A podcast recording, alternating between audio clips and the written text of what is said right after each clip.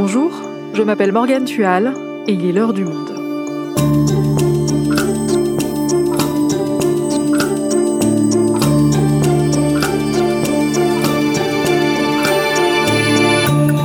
Aujourd'hui, deuxième et dernier épisode consacré à l'histoire des enfants volés.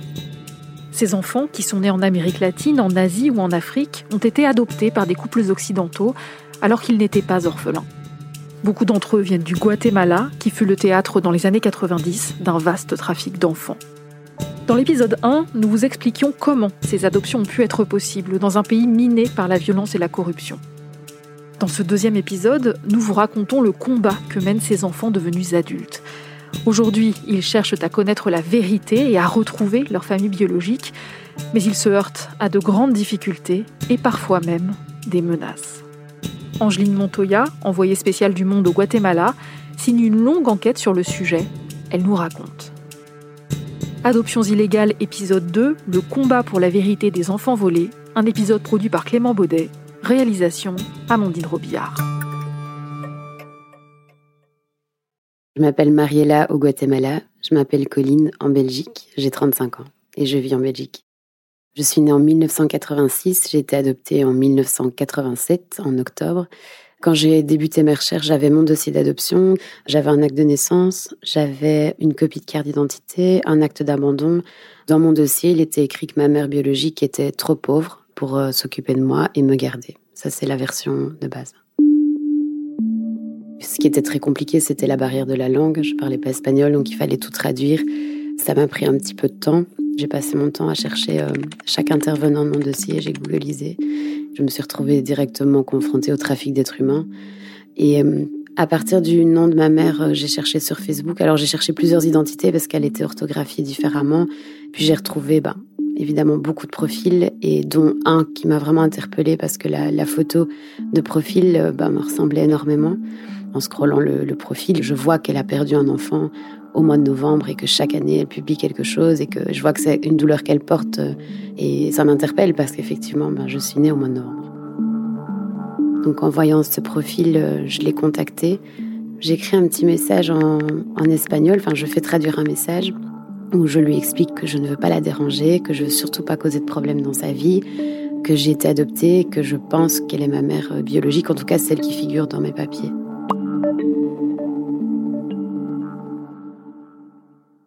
Pas de réponse. Ça dure dix jours, une dizaine de jours, et puis j'en ai marre en fait d'attendre. Je suis trop dans, c'est trop dur. Et là, je vais contacter ma sœur aînée, donc sa première fille, qui est sur les réseaux sociaux très catholique. Donc je me suis dit bon, au nom de Dieu, elle va peut-être me répondre. Ce qui a été le cas. Elle m'a répondu tout de suite. Elle m'a dit qui es-tu, que veux-tu? Et elle regarde mes photos de profil sur euh, Facebook en même temps et elle se rend compte qu'on se ressemble très très fort. Elle me dit tu me ressembles beaucoup mais qui es-tu? Et là bah, je suis obligée de lui dire je dis bah, je m'appelle Mariella, j'ai été adoptée quand j'étais petite et je suis en Europe, je vis en Europe. Et là elle me dit c'est impossible, Mariella elle est morte en 1986. Bah, le monde s'écroule.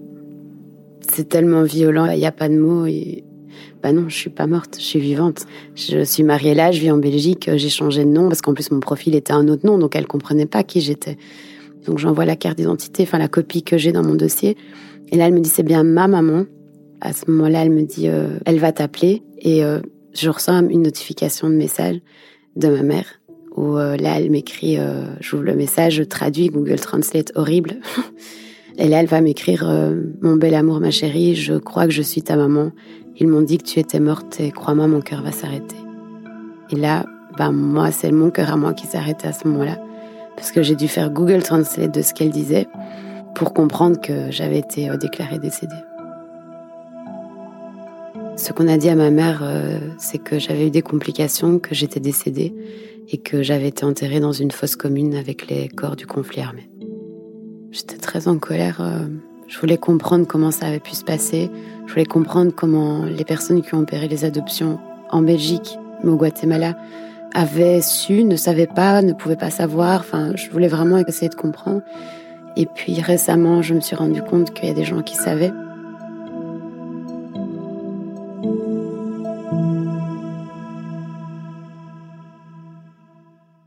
Angeline, d'entendre le témoignage de Mariella qui fait partie de ces milliers d'enfants nés au Guatemala et adoptés de manière illégale.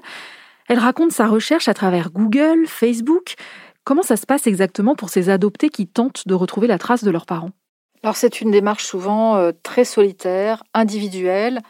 Il y a la barrière de la langue parce que en fait beaucoup ne parlent pas du tout espagnol. Ils ont été élevés euh, dans d'autres pays. Et euh, souvent, quand les adoptés se tournent vers les institutions qui ont fait leur adoption et qui sont censées avoir des informations, eh ben en fait, ils ne trouvent rien. Ils se heurtent à un mur. On leur dit qu'il n'y a pas de document, qu'il n'y a pas de dossier, qu'ils n'ont rien. Et c'était notamment le cas de Javier, par exemple, adopté en France, dont on avait entendu l'histoire dans le premier épisode. Depuis le début, je dis que c'est foireux cette adoption-là. J'ai toqué à, toutes les portes qui se présentaient à moi euh, et euh, normalement les personnes qui sont censées pouvoir nous répondre, euh, la MAI, la mission de l'adoption internationale, et la réponse qui m'avait été donnée, c'était que la MAI était récente et que dans les années 80, la conservation des données relatives aux adoptés était peut-être moins rigoureuse et donc eux, ils n'avaient pas de documents, ils pouvaient pas m'aider j'ai gratté à différentes portes, comme par exemple euh, au tribunal de Paris, là pour essayer d'avoir euh, des archives qui correspondaient à mon jugement, et ce jugement d'adoption, et comment finalement euh, il avait été autorisé. J'ai les archives, il garde ça à six ans. Bon ben voilà, donc il n'y avait pas non plus de réponse à ce niveau-là. Donc j'ai contacté l'organisme qui a permis mon adoption, les Amis des Enfants du Monde. Et quand j'ai appelé, j'ai eu une dame donc euh, je vais vous dire euh, ce qu'elle m'a dit euh, textuellement. C'est je donne toujours la même réponse. Vous avez un dossier qui a été remis aux parents adoptifs et moi je n'ai pas plus. Et donc dans ce dossier qui a été entièrement donné aux personnes adoptantes, on se rend compte que ces papiers ont été falsifiés.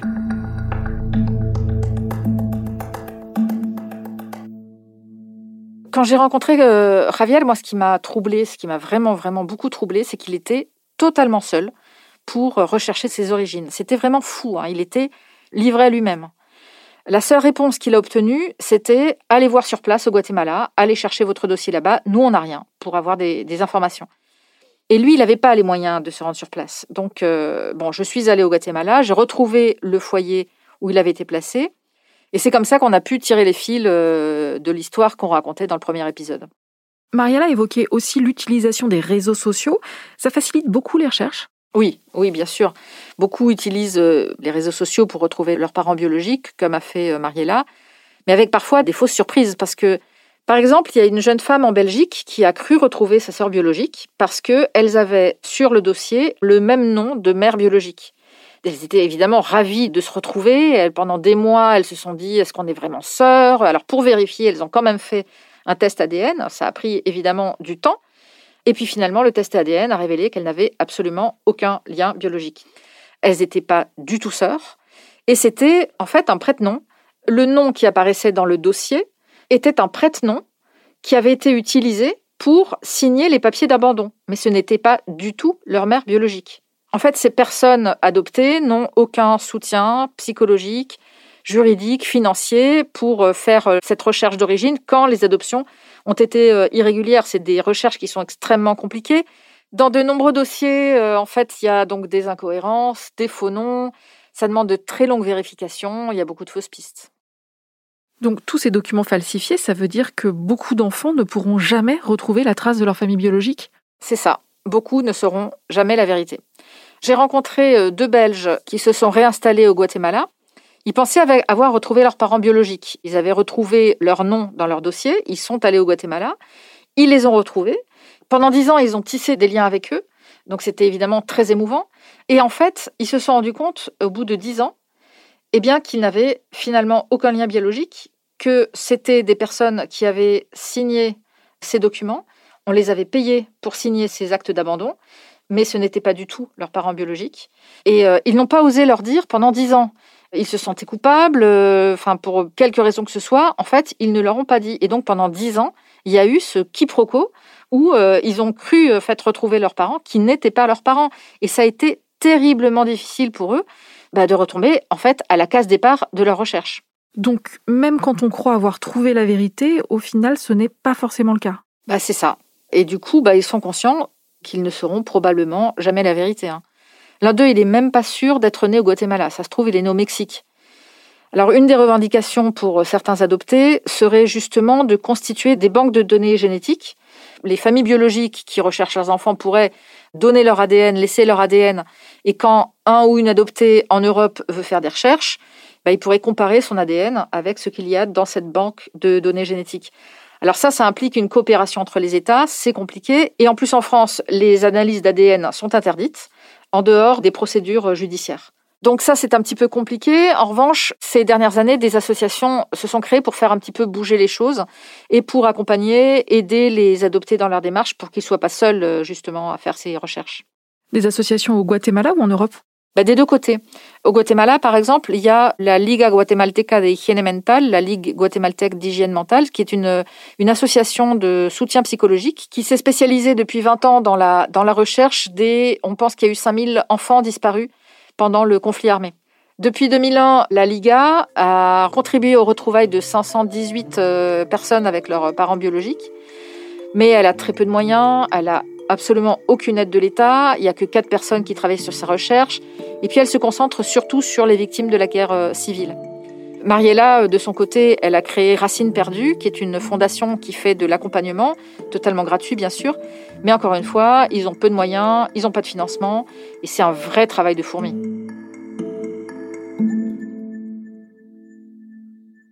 Donc aujourd'hui, toutes ces personnes arrachées à leur famille mènent tant bien que mal leurs recherches sans réel appui des institutions sur place. Mais est-ce qu'aujourd'hui, au Guatemala, tout ça s'est terminé Les adoptions illégales, le trafic d'enfants? Ben, en fait, au Guatemala, depuis 2007, il n'y a plus d'adoption internationale. Le Guatemala, à cette date, a ratifié la Convention de l'AE sur les adoptions internationales et les a suspendues. Depuis 2005, la loi a changé. L'adoption illégale est considérée comme de la traite d'êtres humains. Mais c'est pas rétroactif, donc c'est difficile de punir les coupables en fait.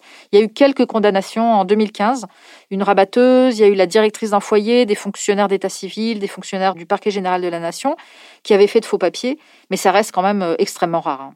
Mais comment ça s'explique qu'il y ait eu si peu de condamnations dans ces affaires? Bah, Il faut quand même euh, rappeler qu'aujourd'hui, le Guatemala, c'est un État failli.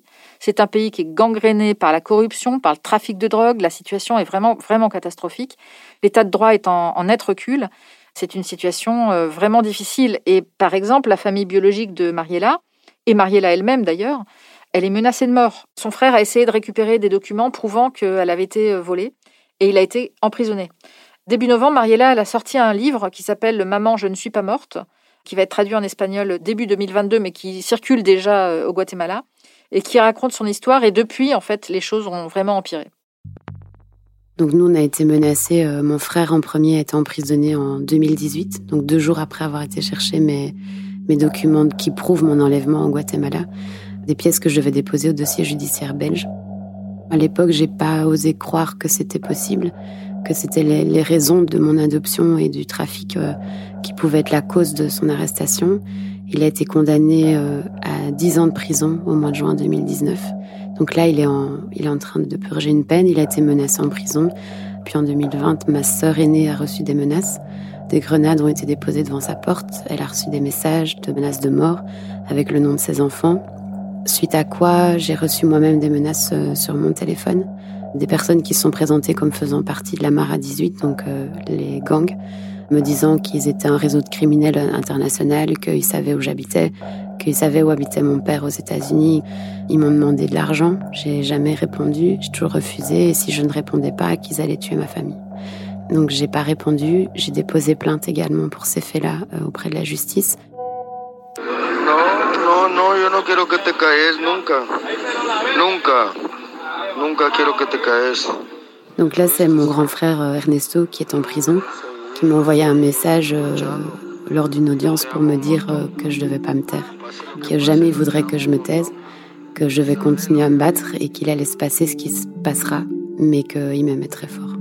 Ce combat, moi, je le continuerai jusqu'à ce que mes yeux se ferment, sauf si ça devait mettre en danger ma famille.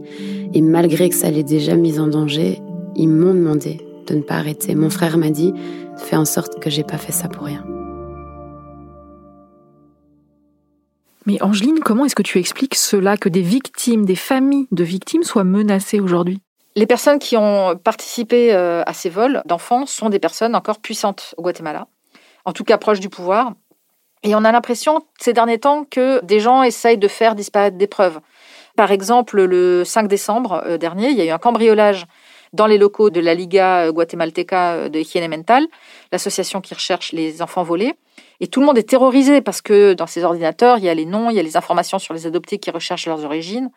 Alors un nom qui revient beaucoup dans euh, les dossiers d'adoption qui ont été faits en Belgique ou en France, par exemple dans le cas de Mariella, dans le cas des, deux Belges qui sont retournés vivre au Guatemala dont je parlais tout à l'heure, c'est Ophelia de Gamas. Ophelia de Gamas, c'était la belle-sœur du dictateur de l'époque. Et un autre nom qui revient, c'est celui de Susana Luarca. Elle, c'était l'épouse du président de la Cour suprême de l'époque. Autant dire que toutes les deux, elles avaient le bras long. Il y a aussi un des avocats qui a fait beaucoup d'adoptions dans les années 90-2000, qui lui a été député. Et un autre avocat qui a été soupçonné de faire des adoptions illégales, c'est Edmond Mulet. Edmond Mulet, c'est un ancien très haut fonctionnaire de l'ONU. Et c'est aujourd'hui un des principaux hommes politiques au Guatemala. Il est même arrivé en troisième position à la dernière présidentielle de 2019. Il a été très brièvement arrêté en 81 il a été tout de suite relâché et il n'a jamais été poursuivi. Et qu'en est-il de la France, de la Belgique et des autres pays qui ont accueilli ces enfants? Les autorités de ces pays-là ne savaient rien de tout ça? Alors si le chercheur euh, Yves Denecher, euh, spécialiste dans l'étude des adoptions internationales, a trouvé dans les archives diplomatiques de très nombreuses alertes que euh, les ambassadeurs, les consuls, les conseillers d'ambassade envoyaient au Quai d'Orsay, et ces alertes ont été systématiquement ignorées. Et je parle de ce chercheur parce que moi, mes propres demandes d'accès aux archives diplomatiques ont été rejetées. Alors plusieurs collectifs d'adoptés existent maintenant dans le monde et demandent justement des comptes aux États.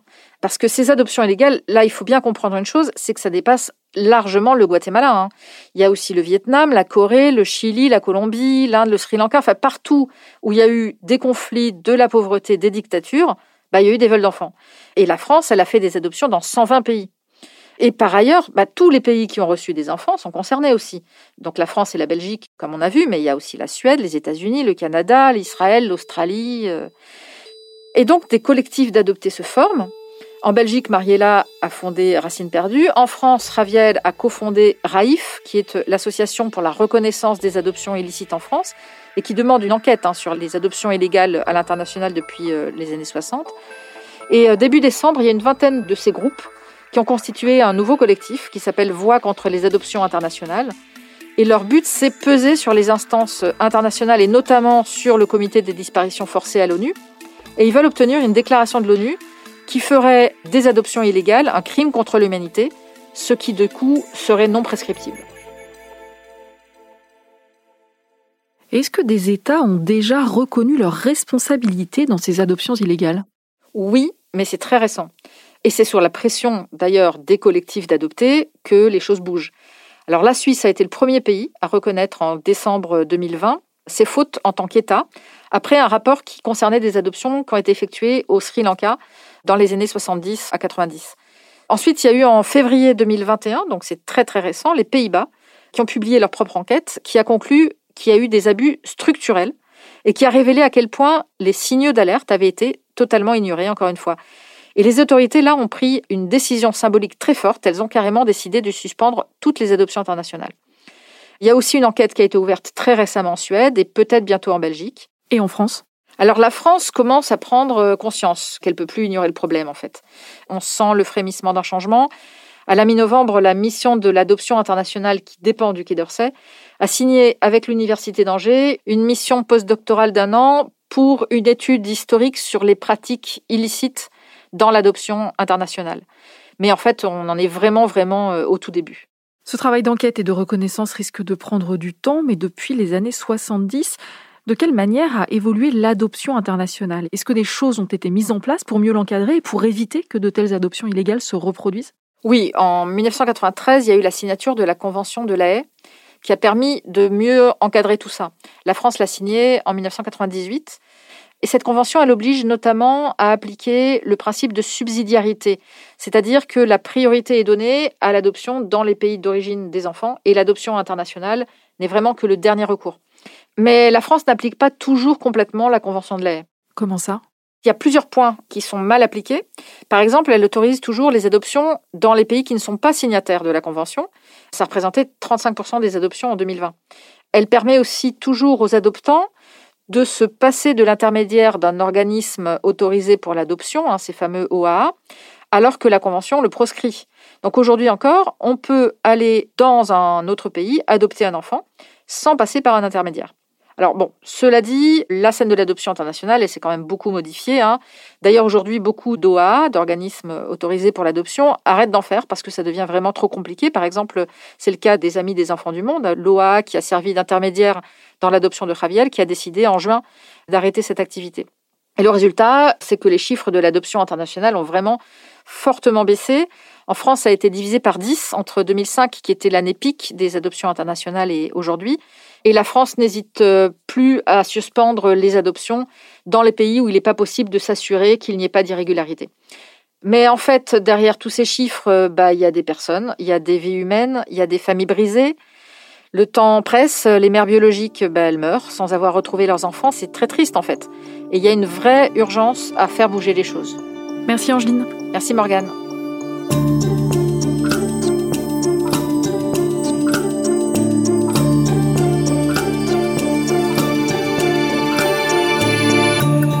Si vous souhaitez en savoir plus sur le sujet, vous pouvez écouter, si ce n'est pas déjà fait, l'épisode 1, Adoptions illégales, la vie volée des enfants adoptés. Il permet de comprendre le mécanisme digne du crime organisé qui a rendu ces adoptions possibles. Et vous pourrez aussi entendre en longueur l'histoire de Javier et de son frère Lorenzo. Vous pouvez également retrouver en intégralité l'enquête d'Angeline Montoya et Anne-Françoise Hiver publiée dans Le Monde en vous abonnant sur notre site, lemonde.fr. Si vous avez des remarques, des suggestions ou des critiques, n'hésitez pas à nous envoyer un email l'heure du monde L'heure du monde est publiée tous les matins, du lundi au vendredi. On se retrouve donc très vite. À bientôt.